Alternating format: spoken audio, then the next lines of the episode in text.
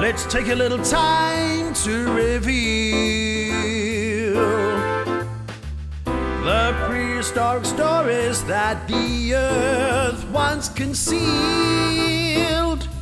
Mix them all together on this ancient land. It's time to spread some palaeo jam. And welcome to the latest edition of Palaeo Jam. I'm your host Michael Mills, and I am here with um, three remarkable guests. Um, Dr. Alice Gorman.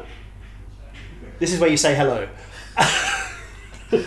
Hello, Michael Mills. Um, Dr. Liz Reed Hello, Michael. and Tiah Bampton. Hello. And we're here because we saw a show. Well, I was kind of in it, sort of wrote it last week about Mary Anning. So we wanted to talk about a little bit about some of the themes that come out of that show, but also about the experiences of women in science on what's changed in the 200 years since Mary was around and um, had challenges to deal with. But first of all, we always start off, we always ask, ask our guests to bring an object.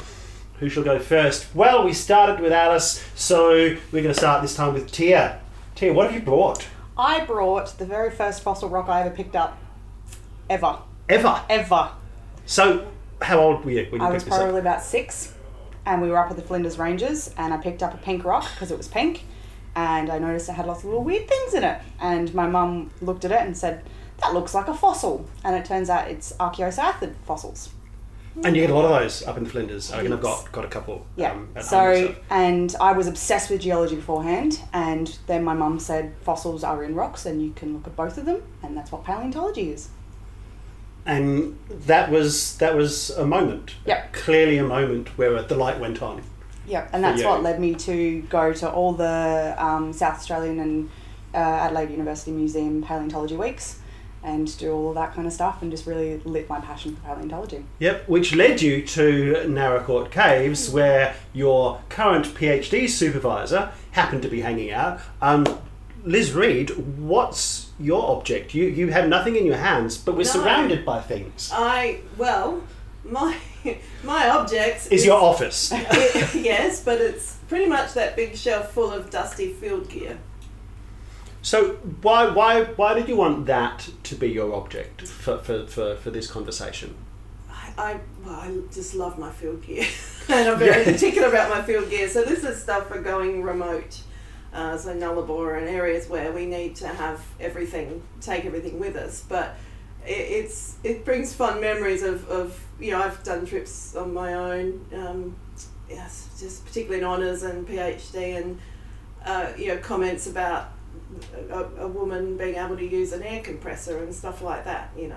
Um, and I can use that and more. You can funnily use all the things. You can I do can all the use things. all of the things that I brought with me, Yeah, and it- drive the four wheel drive, and drive a manual. I was going to say in the same way that Mary Anning could use all the things except for the driving of the four wheel drive, of course, and the forklifts and things.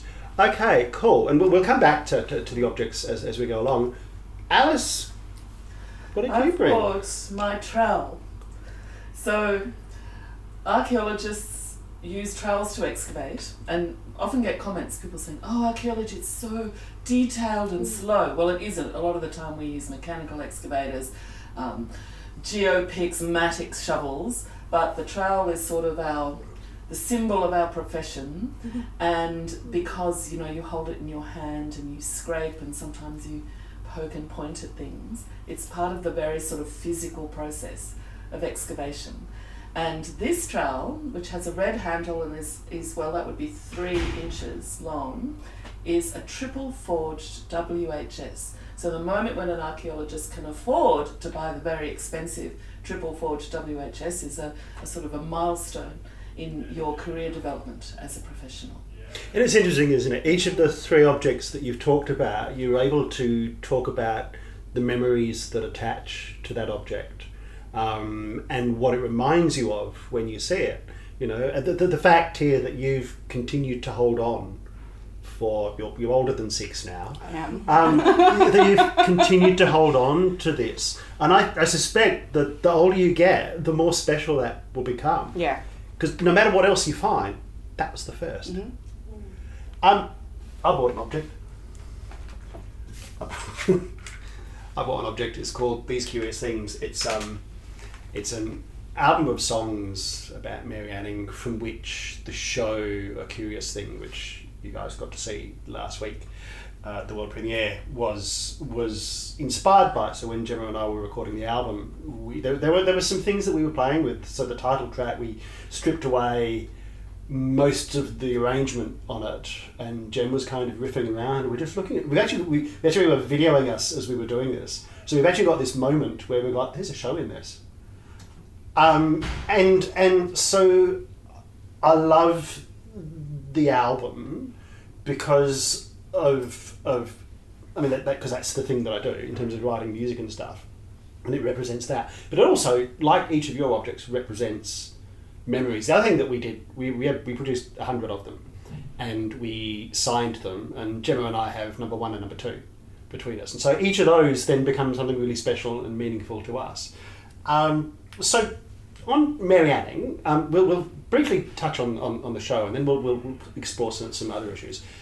Um, I'm always interested as a, as a writer of things to get a sense of what the audience come out with you know you, you, you have an intention and thoughts when you're writing it and you allow the narrative to play but but what did what did you each come away with we'll go around the other way this time alice That's a hard question. I suppose when I think about what I felt after seeing the show, it was my emotional reaction to hearing Mary Anning sing the song I Am a Paleontologist. And there was so much strength and power in, in asserting that you are this skilled professional with expertise and that you are taking that label and taking it for yourself after she was turned away from the, the Royal Society that was so powerful for me, and I, I it made me reflect on the fact that I guess existing, naming ourselves, and asserting ourselves, even to to the point of just saying, "Well, I am a paleontologist, I am an archaeologist," is in itself a, a small act of resistance and power just through those words. So I think that's something that really struck me after the show. cool interesting because because we um, I was thinking last night as I was preparing for, for this you often read where Mary's described as a fossilist so I looked up fossilist and it said oh fossilist it can also be a paleontologist it's like can, can we stop calling her a fossilist a fossilist is almost like somebody that goes out and collects fossils and prepares them. It's like she knew so much more. She knew the stuff, which, for me is why part of, part of the reason why that song came into being. And and it's interesting because it's it's on the album as well. It's a slightly different version, but I don't sing on it. And there are backing vocals, but it's all Gemma. And and it was deliberately that because it was like I can't. This is this is this is not my song to be on, um, and stuff. Liz, what what did you come away with? Um, I think, I mean, Mary Mary lived and worked at a time when she's on the cusp of a major paradigm shift within science itself, uh, in in the thoughts behind, you know, what fossils actually are and what they mean, and that it is a legitimate study in the first place. She was pre-Darwin, if you like. Um, and we often talk about paradigm shifts in, in science, but there's actually paradigm shifts in the what the people that had the opportunity to do the science as well. And I think that really struck me. I was thinking, gosh, you know, sometimes we as women in science academia still struggle at times with some of the things that she experienced. However, we have the veil lifted from our minds that there is no opportunity because there is opportunity for us. And that's something she didn't have. Um, and sadly, occasionally we still hear that uh, at outreach. We were talking about that on the way here. Little girls that say, "I didn't know I could be a paleontologist." You know, if that still exists, you know, for most of us, we know if we want to, we can go to universities. No one's saying women can't go. So, so that really struck me that there's parallels, but for her, they were really hard boundaries of what her opportunities were, and her talent couldn't blossom. And I found that I felt grateful that I had the opportunity to at least think I could do it. Yeah, cool. What about you two? What Well, did you mine was a come away with? little bit different in, in that you guys, especially Michelle, showed how passionate she was about her work, which is what I can imagine. You know, most people are very passionate about what we do. We're all very passionate, and that was really sung home with how passionate she was about what she did. And she didn't matter whether she was getting any recognition or anything, she still just loved what she did, and it just did not stop her. And I really, really liked that about the show. Yeah, it was. It was for as, as we were working on it, it was pretty clear, and, and, and the more that that, that you, you dig into Mary's story, it's like she she absolutely was, was defiant in her curiosity. She loved doing the thing that she did because that's how you get good at being the thing at doing the thing that you do, and but but she, she and and and for me, one of the things that was really important to come across was that she did know stuff. You know, which is why during the show she talks about, well, I do this and then I prepare the fossil and then I do the things. Really, really important that it's like she's not just a collector of fossils and a seller of fossils and stuff. Um, so, um, Mary was.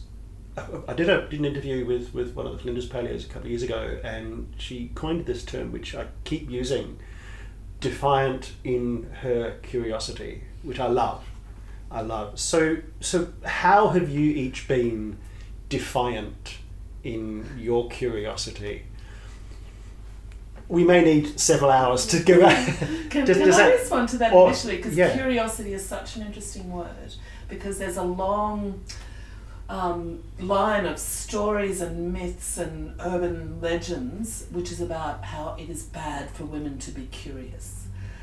How curiosity is a, a female failing that needs to be suppressed. And of course, the part of that is what do women find out when they're curious? They find out a whole lot of things about sexual violence and um, all kinds of bad stuff. This is why Bluebeard's wives got slaughtered and hung upside down in, in a room. So, so I think there's all that element about curiosity and what it means for women to be curious, but, but the defiance aspect.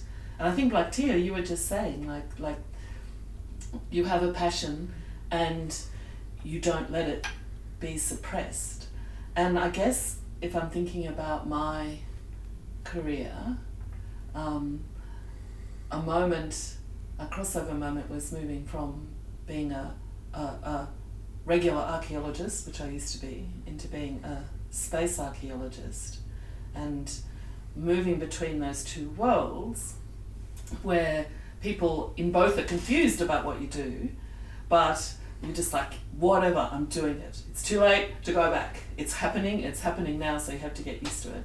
And um, I think that's kind of, um, it's a positive emotion, that kind of defiance, or that, that kind of action, I guess. So I, I really love that phrase because it's it's that validation of our right to be curious and our right to kind of I want to use swear words here, but I won't use swear words. But to say those swear words, yeah, Yeah, Liz, how do you how do you I suppose sort of following from, from what Alice was saying, how do you, you retain that defiance? Because it, it's it, it's not a thing that middle-aged white men need to have worry about in terms of the challenges that, that people that look like me face. So how do you retain that defiance in the face of, of some of that stuff where somebody says, "Oh, you can't use the compressor, you can't do this, you can't do that." So how do, how do you how do you how do you shut that out?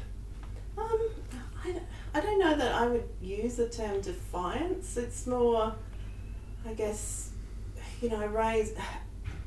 Yeah, I've always been independent, raised by an independent woman, and I, I just, you know, if they say I can't use it, I'll show them I can use it. You know, it's like, well, here, whatever. You know, I'm.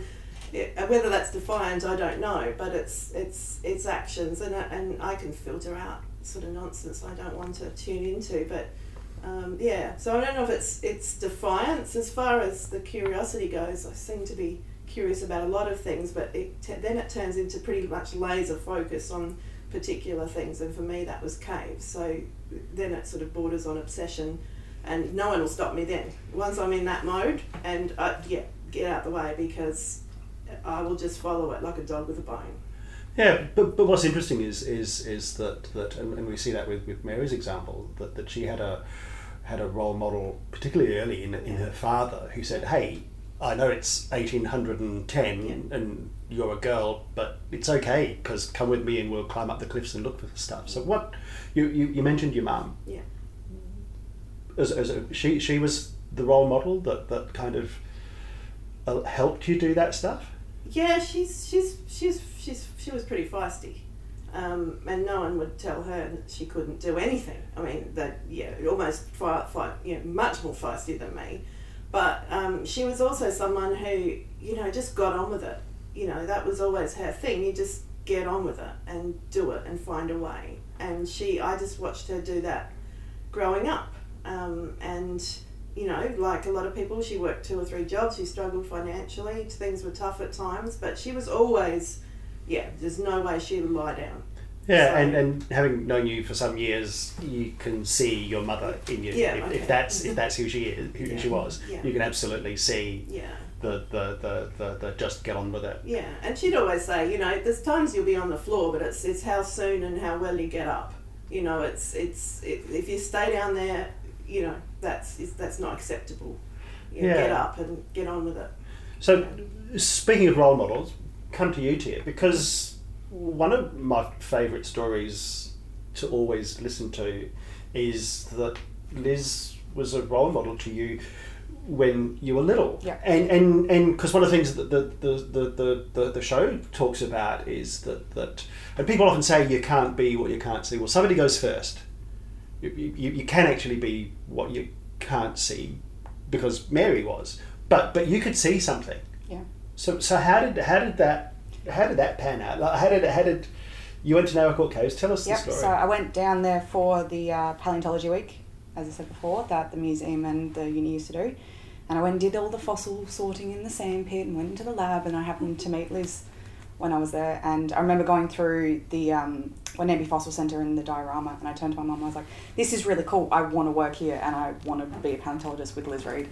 And my mum was just kind of like, cool, all right, let's let's go do it. And I think meeting you, Liz, it it was very clear to me, like we were talking about, you know, I saw a woman in paleontology. I saw that I could do that, and there was no thought process that went to me. Oh no, that's not that's not something a girl can do. Even though my parents would never have allowed me to think that for a second, they would have beaten it out of me. Um, so you know, like it was it was really a, a great moment for me to be able to go, okay, look, I can do it. It's basically just down the road in Naracoorte, and there is steps that are very clear. You know, I've got to do this, I've got to do this, and I've got to do this to get there. And I somehow managed to get there. There was hiccups along the way, but that's all right. We got there anyway. That's fine.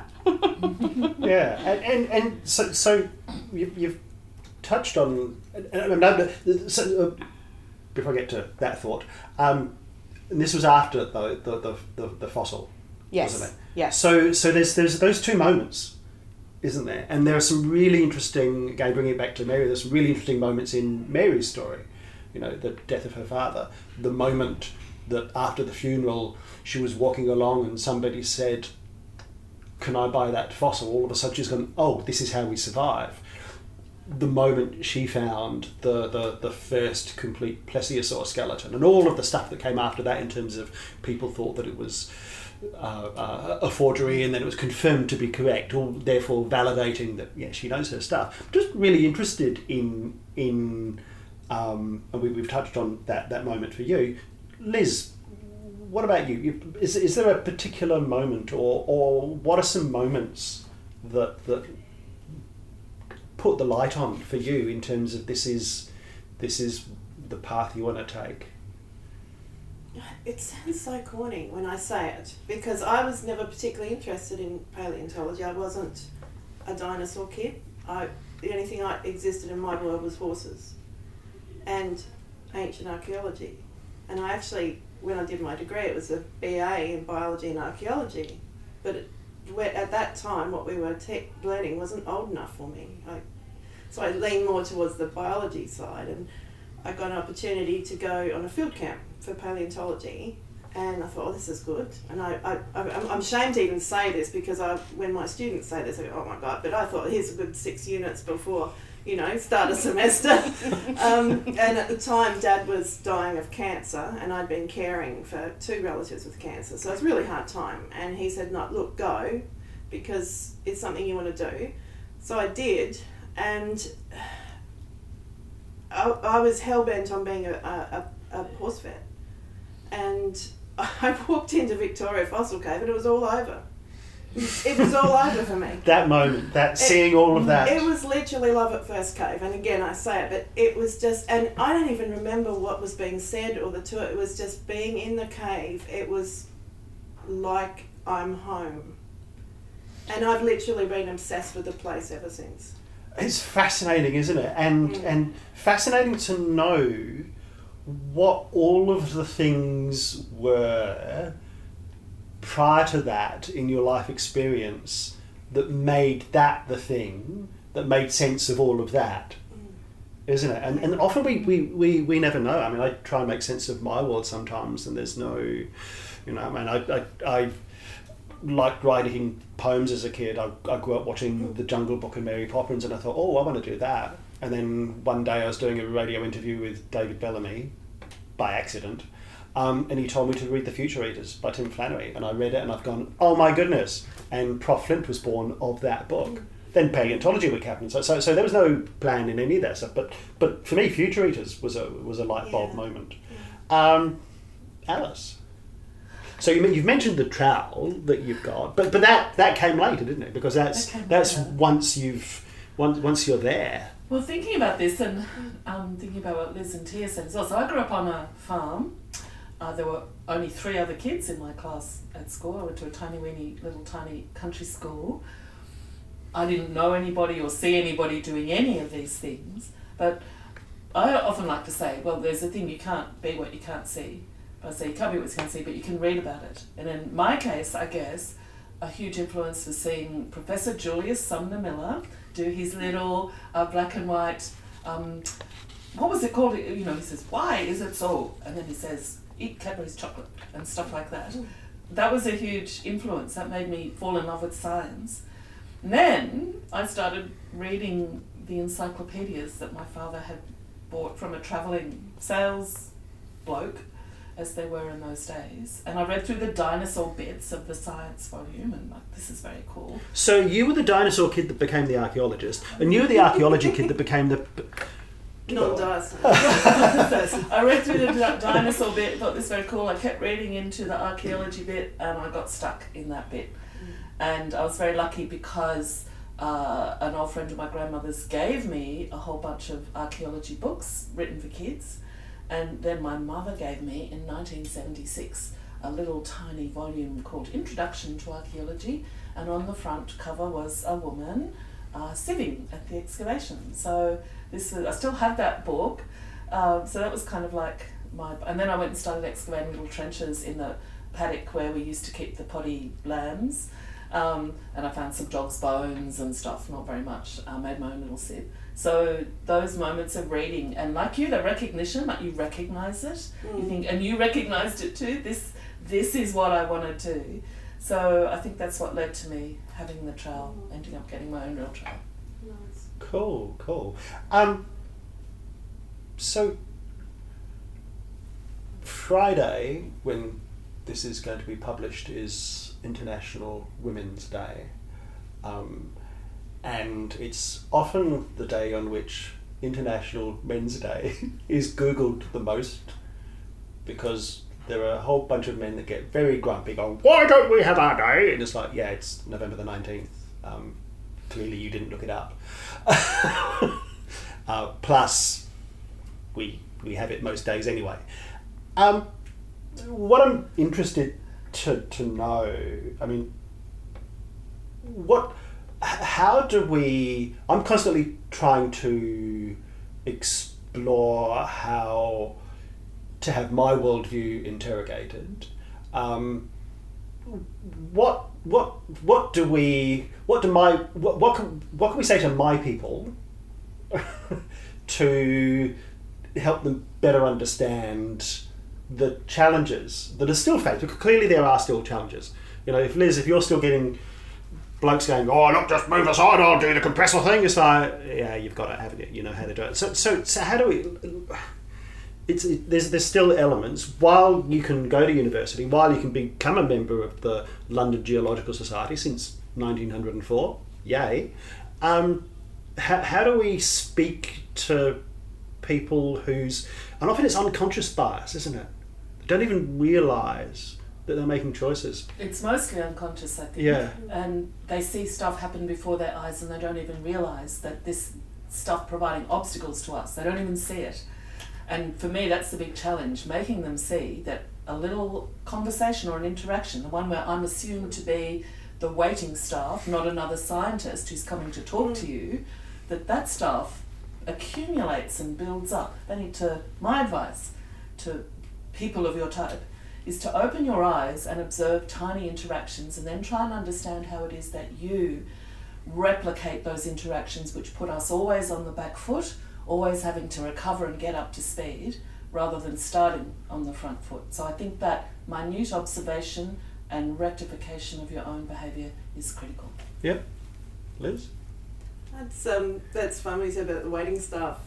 My partner Steve, who's also been a huge uh, support for me because he's he treats everyone the same.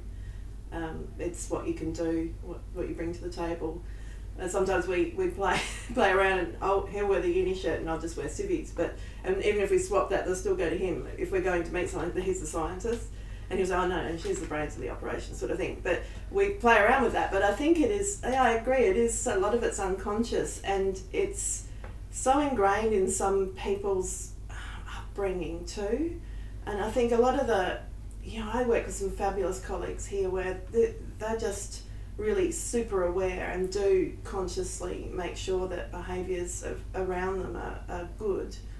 But I think, you know, the most powerful thing men can do is when they're raising their children and their families to you know, really encourage that everyone's the same and that kids can do whatever they want to do and that there's no barriers and they, they will then pass that on. But sometimes it's almost, I think, impossible at, at times with some people of, a, Yep. of some generations, but I think that was ingrained to them too. So I try to just do the same thing, treat everyone the same and um, yeah, work with people. How if they're it not, then I'll filter give them curry. Eventually. um, Tiah, so you're younger generation Yes. than, than, than um, Liz and Alice. Yes. So what's your experience of, of, of the, the, the blokes of your generation? Fine, honestly, they they just treat me equally. That's Yeah. that's all. There's no, you're a girl, nothing. I'm one of the blokiest girls you'll probably ever meet. Um, Yeah. You know, I look like this, but I don't act like it. Um, Which is interesting in itself, though, isn't it? yeah. To, to, to, Yeah. that, that you're that you define the blokiness of, of those things. Yeah. But, you know, I just I just feel like people need to be aware, like imagine a woman or a girl that you're very close to and how would you want them treated? And it very quickly just goes, Oh, that's not very nice, is it? And it, it doesn't have to be your daughter, it just has to be someone that you know that is a woman in any profession. And all of a sudden they go, Oh, actually, I wouldn't want them to be treated like that. And I think that awareness of someone close, not just, oh, there's a woman over there, who really cares? It's it's trying to bring it back to home. That's that's probably going to get them to think a little bit more about it. Yep. All right, we don't have much time to go. These things always go crazily quickly. Um, one last observation from each of you. If you had an opportunity to say something to Mary Anning, and you've got about 20 seconds each, if you had an opportunity to say something to Mary Anning, in retrospect, what would you say? Wow. Who's going first? I would say, I would say, Mary, you could not have known back then the influence you would have, and you were so influential that here now are man like our dear friend Michael, for whom you are a goddess of science. And I hope, in some way, you might know this and be happy about it. Yeah, yeah, I, yeah, yes, thank you. Liz. Yeah, I mean, I'd probably, along the same lines, you're a pioneer and you don't know your influence, and I'd probably also say give them hell. That's what I was gonna Excellent. say. Yeah. I was gonna say, tell to That's stop the it. most sweariest. that's the sweariest word we've ever had on the podcast. There you go. and that fits with me. Um, Tiah. Yeah, I would tell her to tell them to go stuff it and keep doing what you're doing. You know what you're doing, and that's all that matters. All right. Thank you so much. That's just about all we've got time for. Um, I wish, I wish Mary could have been here to have known the impact that she has had. Um, thank you all for your time. Thank you. Thank you, Thanks, Michael.